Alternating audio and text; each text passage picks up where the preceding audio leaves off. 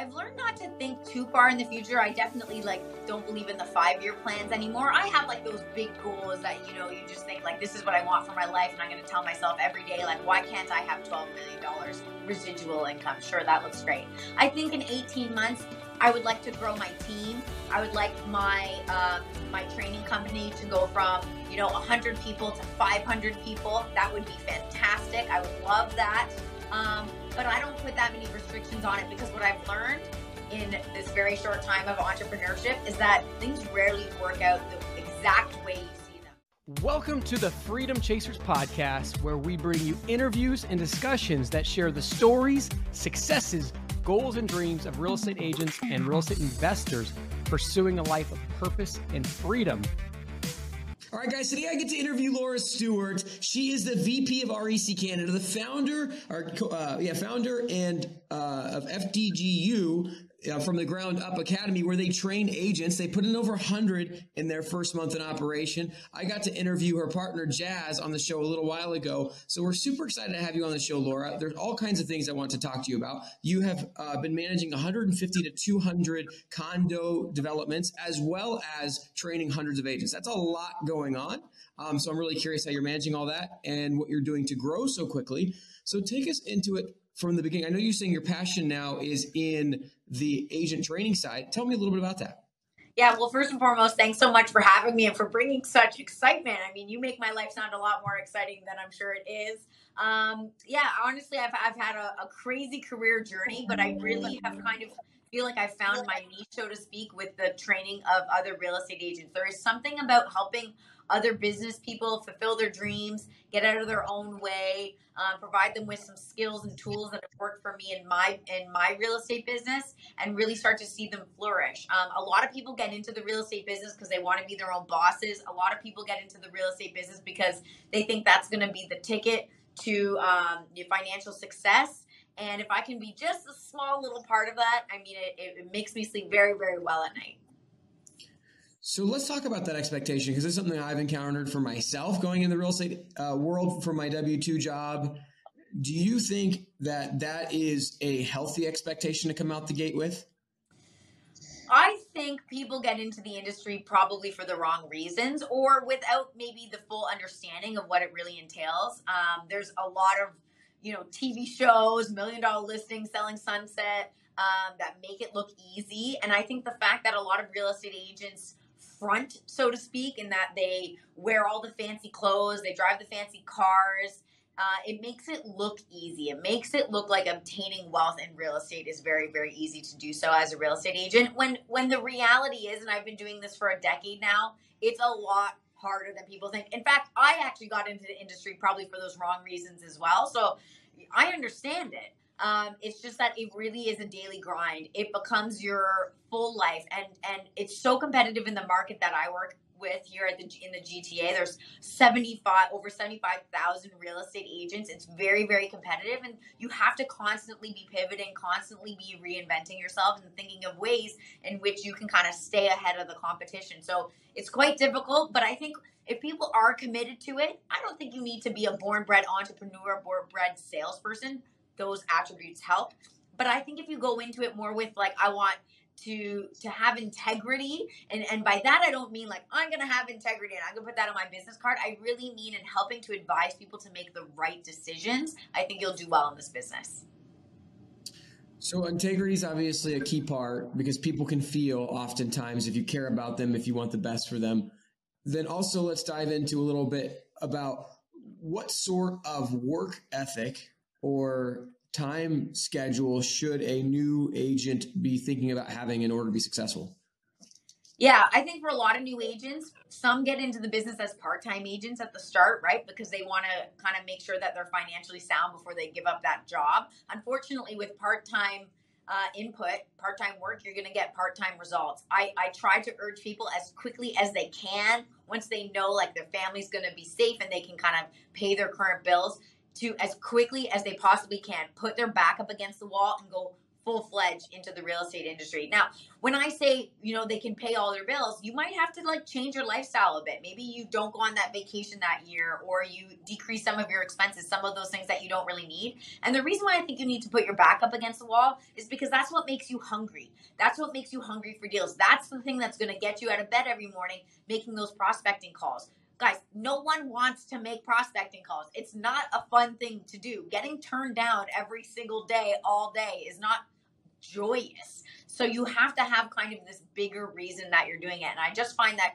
when people have that part-time job, it's like their safety net, right? So you kind of got to get out of it as quickly as possible. For people, once they do get into it full time, I really think setting up your schedule is absolutely key. So time blocking. So literally take out your calendar and put chunks of time that you're not going to be working and then what you are going to be doing with the time that you are working. So I always suggest put in those big rocks first. So um, you know, you want to take vacation, put that in there. You want every time, every day between 5 and 7 p.m., you're spending time with the family, put that in there and then actually do it. So when you're spending time with family, spend time with family. But the rest of the time when you're working, make sure that you're not kind of like dicking around and, and doing things that you shouldn't be doing. I always suggest if you can, 9 to 12 is when you should be prospecting. And to me, prospecting is um, not just making calls into your database or cold calling or door knocking or things like that, but also shooting videos for content, sending out mass emails with value to your people, um, creating an event so people can come and get educated on the process uh, of real estate. So that's all encompassing in that prospecting time. Let's talk about your growth in the process. So you guys have put 100 agents in a training program very quickly, which is a skill in and of its own right. Talk to us about how you guys did that. Yeah, it kind of happened organically in, in, all honesty. Two years ago, my business partner Jazz and I, again, who was on your show, we decided we wanted to start a media company because we were doing so much in the content space and we really noticed how much it actually helped our current real estate business. Selling real estate became easier because we had already had an established brand name through the content. People already knew us, liked us, trusted us. And so we weren't really ever going up against other real estate agents to get business. And we were, and when people started asking us how are we doing all this? How are you guys constantly you know top two team in the country? Uh, and how are you always online? What's what's going on? I see you on facebook tiktok linkedin everywhere. And we said you know why don't we help other people create content for their own businesses? What we didn't understand was we might have been a little bit early in the game is that there's a, a big training curve that goes along with creating content and a lot of it actually comes down to insecurities of the individual. And i just don't think that we were prepared for how much work it takes to move people along the that train, right? You have to get people first and foremost being comfortable in front of camera. That's not easy. Then when they're comfortable in front of camera, do they even have charisma? Are they good at it? So there's a lot of factors that get involved. While we were doing that though, we started training people on what we even do with the content. We would say, "Hey, I think you should start a podcast. We're going to help you start the podcast. Once you do that though, you should really be sending this to your database and this is how you're going to work the podcast with the database." And so we kind of started quasi training people at the same time. And that kind of full like eventually led us to saying, you know what? We're a lot better at training. We're a lot more passionate about training than we are about just helping people create videos. So let's actually pivot and make that full shift. So we did that about a month ago. So it's been a crazy, crazy ride. I can't even believe where we're at now. And none of this I would have foreseen two years ago. So it just goes to show that you, you really can't always plan things for sure. Okay, so let me ask you some hard questions. You don't have to answer them but you became more passionate about training. Is that because it's hard to continue to do content over and over again? Like was was it like the grind element? What led you to be more passionate about training agents? Yeah, so I personally still do my own content, so I enjoy the content. I know what it's done for my business. Mm. I just think the learning curve was too mm. massive for a lot of people. We're like we would bring people on who said, "Laura, I love your content. I want to do exactly what you want to do." And then when I would show them exactly what I did, they weren't able to do it. Uh, I do a lot of content like from my phone, selfies. I don't always look good. Sometimes I'm in my PJs, sometimes I'm working out. Other people have a really hard time getting over the fear of judgment of others. I would sometimes have spelling mistakes on my content and I didn't really care. Um, I also didn't really care about the negative comments that much because I generally speaking know that people are just coming from a, an unfortunately bad place in their lives and they're throwing out hate in the world. So I don't take it all that personally. But to teach people to do that when they haven't even ever posted a single image of themselves, say on Instagram, to get them to that place of comfort where they're doing it every day, where they're actually going to see an ROI on the content, felt almost impossible. I, I actually told people, guys, you got to give this 18 months I'm posting something every single day.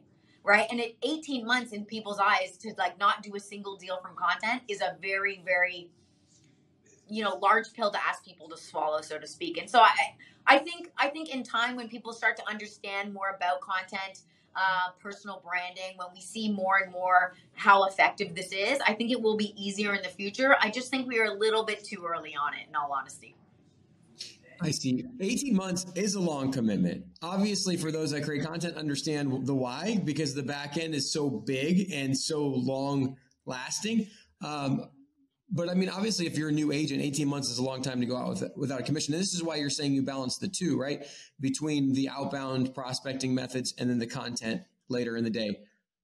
Yeah, I always say to people, you got to be juggling multiple balls in real estate. A lot of times people ask us, Laura, I want the step by step process on how I'm going to succeed in real estate. I'm like, there is no step by step process. This isn't like university where, you know, you take psych 101 and then you take the next year psych 201 and it's and it and you kind of build off of it. Unfortunately when you're a real estate agent you're a small business owner. You're an entrepreneur. You literally have to be marketing. You have to be doing your own media. You have to be uh, fulfilling your your customer service you have to be troubleshooting you have to do your finances you have to do your accounting like you have to do it all by yourself right? And you have to just get used to that. There's no one way, there's no linear path to success in real estate. It's about understanding that you have to kind of like throw as many balls up in the air as you can and catch a few. You will drop some, but be okay with dropping some. I think unfortunately people are just so scared of the judgment. I bring it back. It, it, it stems from the content, but also their business. People don't want to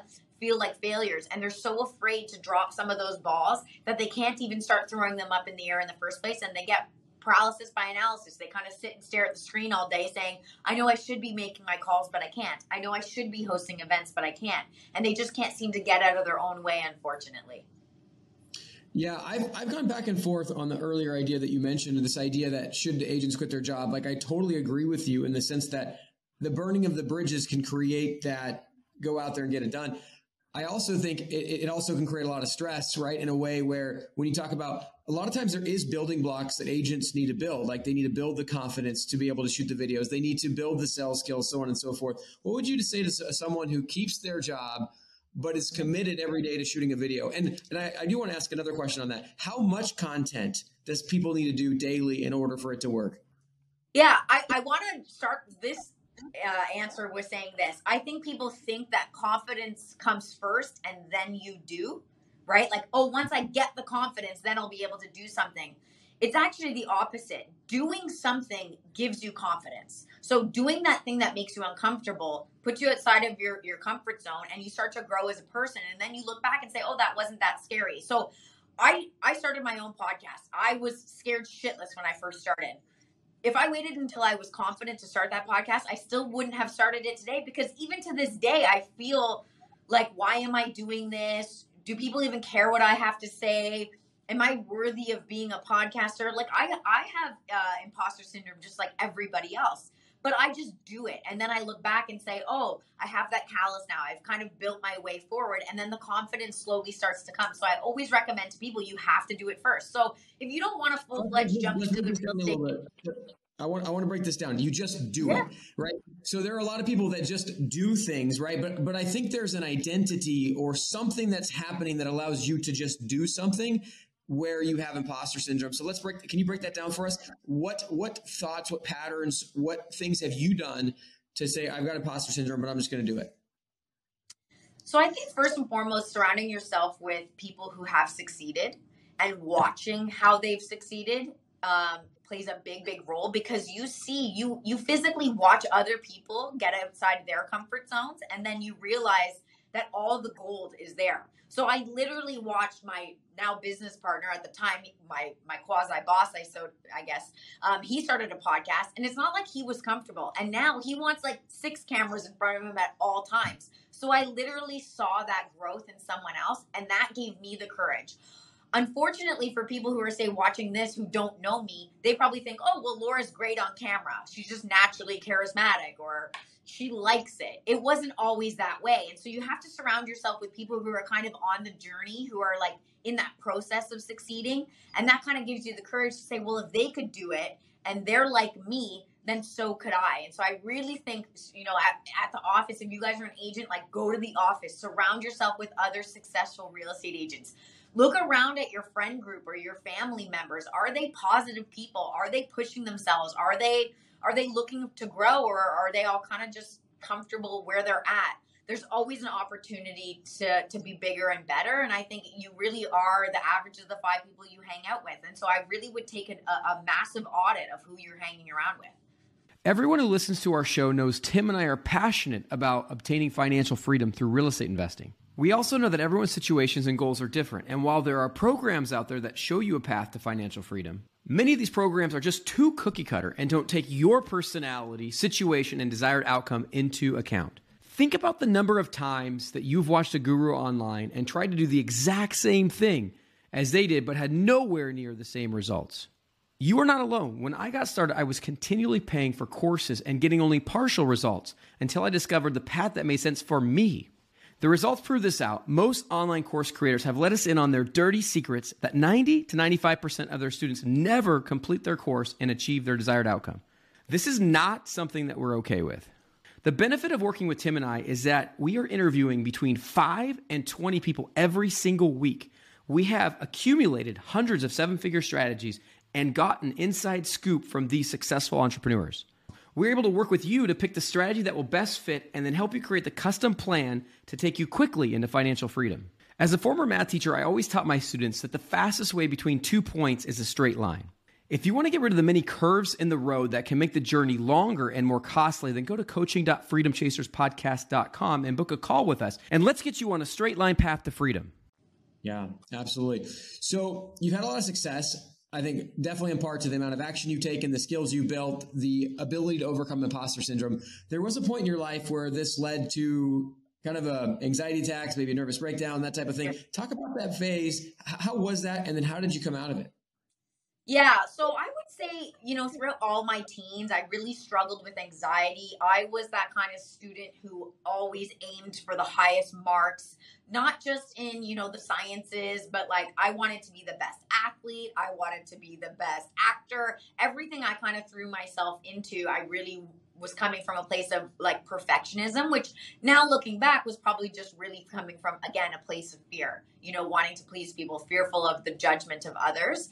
Um, I think I put so much pressure on myself at that time that literally I was in my final exam. So I was the final year here in Ontario that had grade 13. So we called it OAC. I was the last year, which meant that when I graduated from high school, the grade 12s and 13 students would be graduating at the same time, all vying for you know these spots at university. And so the universities yes they did accept some more students but not double the amount of students. And so it was a very very competitive year.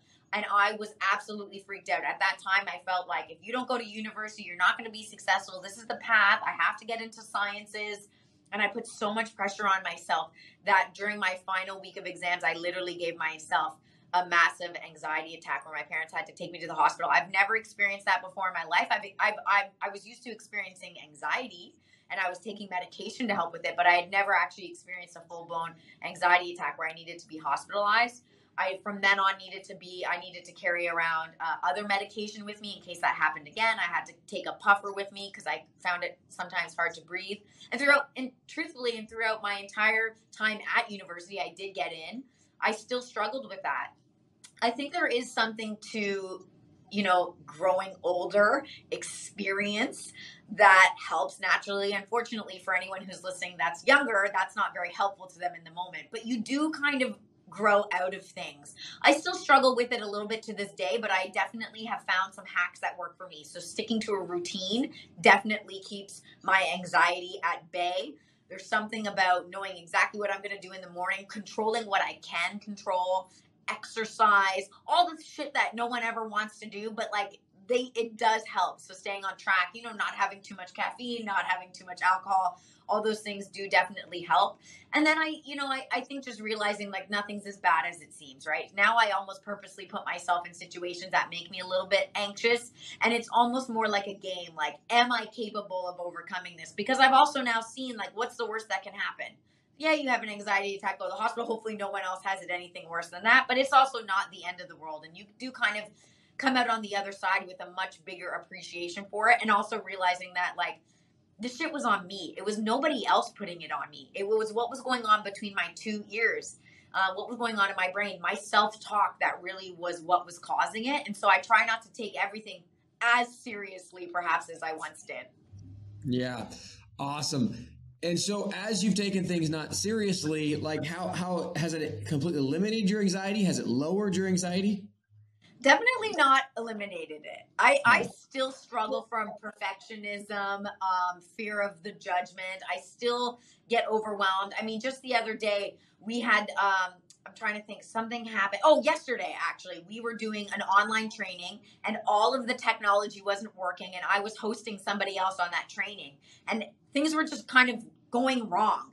And after it, like everyone was like, "Oh, great job, Laura," giving me like a thumbs up, and I just felt awful about it. I I was like, "I'm better than this. We should be better than this." Like I have high expectations of myself and others. I still to this do to this day. I think that has also been the reason why I've been successful. So, it's kind of ironic, right? The thing that is difficult is also the thing that is like your strengths. Like your weaknesses are somehow your strengths. Your strengths are somehow your weaknesses. And you kind of have to learn with living in that juxtaposition. You kind of have to learn to to understand that those things can be simultaneously true. Um, so I do still suffer from it. I, I I do now also realize like running a business and being responsible for other people's incomes, their livelihoods, that amount of pressure is way more serious than anything else that I could imagine. Like, mm. you know, me having a perfect video online has no merit to making sure that the people who work for me that help me achieve my dreams that they're able to feed themselves and their families. That's way more important. So you just you start to realize like there's buckets of things right? And you and you put what's in the serious bucket in the serious bucket. I had someone tragically pass away on us and that completely changed our business upside down around seven years ago. You know, that's serious shit. A spelling mistake on my Instagram, a, a, link that went to the wrong place in an email, that stuff doesn't really matter. I think that's where people really have to start reflecting on, on what's important in life. Yeah.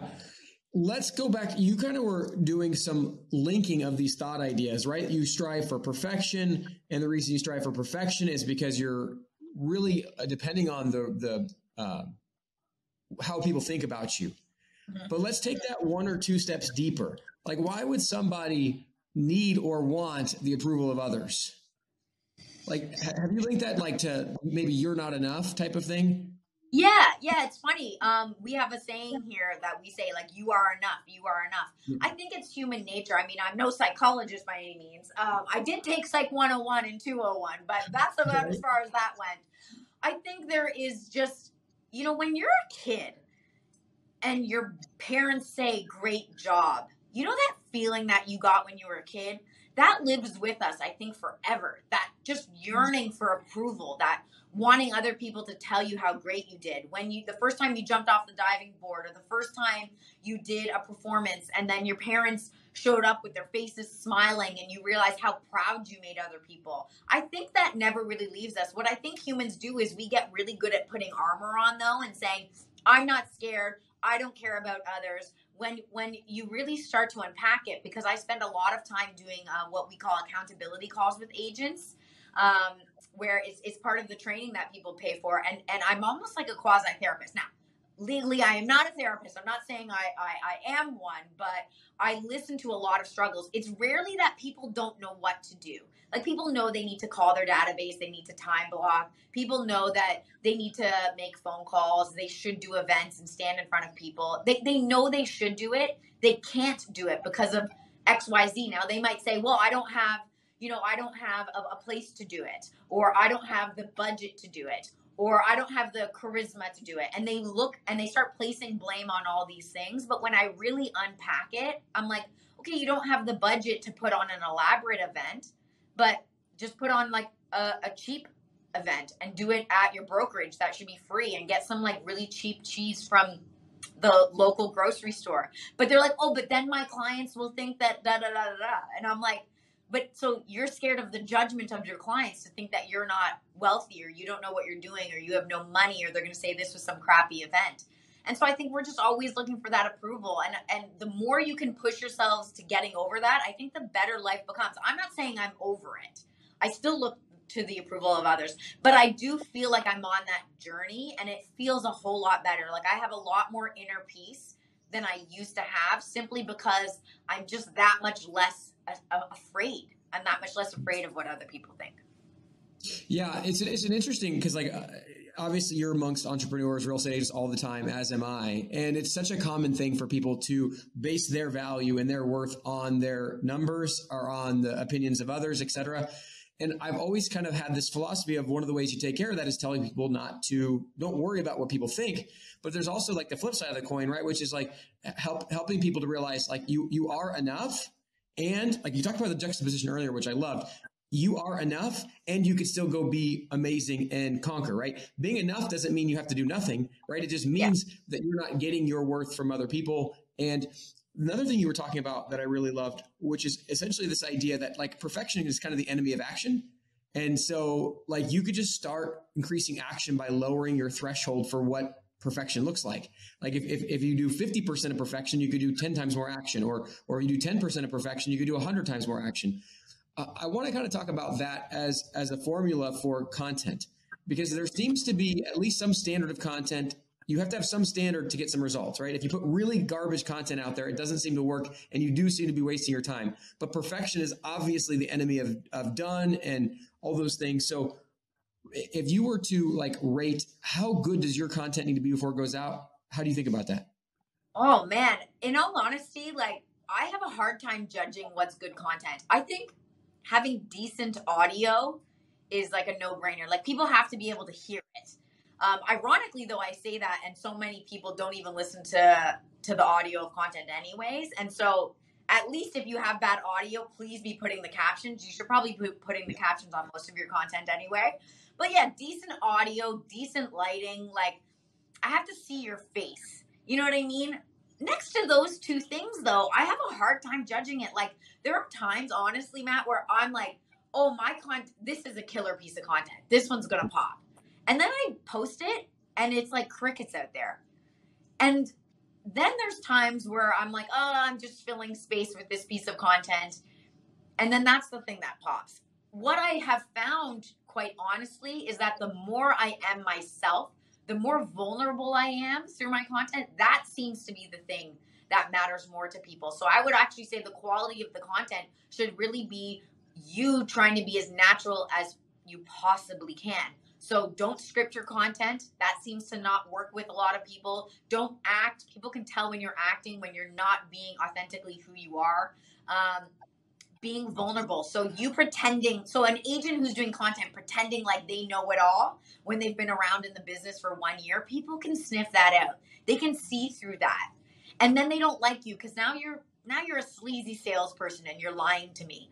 I am very forthright in my hey guys, I had a business that kind of failed. Um, hey guys, I've only been in the industry 10 years and I only sell pre construction condos. I haven't listed a home in a long time. So I put that stuff out there, not because I, I, think it's valuable to other people, but because really I'm just kind of giving people a good sense of who I am. I'm not trying to pretend I'm somebody I'm not. I also give a lot of personal content. So things about my life, my family, some of the struggles that I've been going through. I, I put on social media my struggles with IVF and the amount of feedback I got on that was incredible. Now you might say, well, what's the ROI in me sharing my deepest, darkest secrets? First of all, I'm not telling you to share your deepest, darkest secrets. I'm I'm asking you to share what you feel comfortable, but know that by you being vulnerable, you connect with people by being vulnerable. Like maybe there's someone who's listening to this right now who's like, oh my God, I did wasn't really feeling Laura, but the fact that she's going through IVF and infertility issues, you know, that makes me connect with her that much more. And now we've built a relationship. And don't you think that by us building that relationship, I'm that much more likely to get your business in the future? possibly. And so i think people should really start to to open up a little bit more. You don't always have to look perfect in your videos. I i get people who come to me and say laura thank god. Like sometimes your hair is a mess and you're making fun of yourself you're showcasing your pimple and I love that because I also look a mess half the time and I also have a pimple. So thank you for making me feel comfortable and confident, right? And so I think that really is the human element to social media. So I would actually say that's how I judge it. The, the less fake you are, the more I think that that's going to help you. What's your vision for your life and business next 12 to 18 months? Oh, Matt, Matt, that is not an easy question to answer. I, I don't I've learned not to think too far in the future. I definitely like don't believe in the five year plans anymore. I have like those big goals that, you know, you just think like this is what I want for my life. And I'm going to tell myself every day, like, why can't I have $12 million residual income? Sure, that looks great. I think in 18 months, I would like to grow my team. I would like my um, my training company to go from you know 100 people to 500 people. That would be fantastic. I would love that.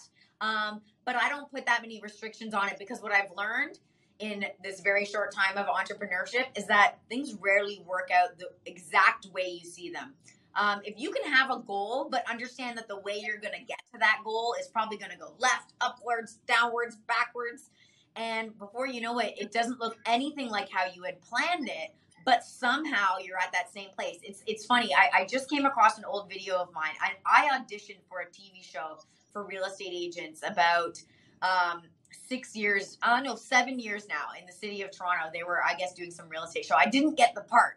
But so ironically, now I have my own podcast. I have cameras around me all the time. I'm being asked to do converse, to have conversations like this. So in an odd way, I'm doing my own my own form of that, right? And so life just doesn't like even if shit doesn't work out for you, you're gonna somehow figure it out as long as you're still committed. And so I, am excited to see where it goes. I'm excited to see where we, my business partner can take this training company. I hope that we have positive impact on lives.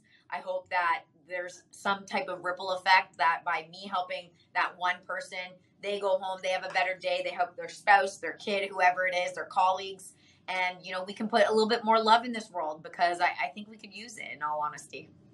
Absolutely. Laura Stewart, thank you so much for coming on the show, for sharing about your life and your business. For those of you out there listening, write down something you learned from today. Maybe it's the anxiety that's in your life. Maybe your view of perfection is just too high. Lower that bar, take some action, make some things happen. Write down something again you learned, share with somebody who knows they can hold you accountable because freedom is acquired one action at a time. And if you take steps day by day before you know it, you too will be living a life of freedom. Thank you guys for tuning in. We'll catch you on the next episode. Please like, comment, share, and subscribe. Engagement is like gold to us. We can't do what we're doing without it. Reviews and subscriptions, particularly on Apple, Spotify, and YouTube, are worth more than money. So please do what you can to support the show.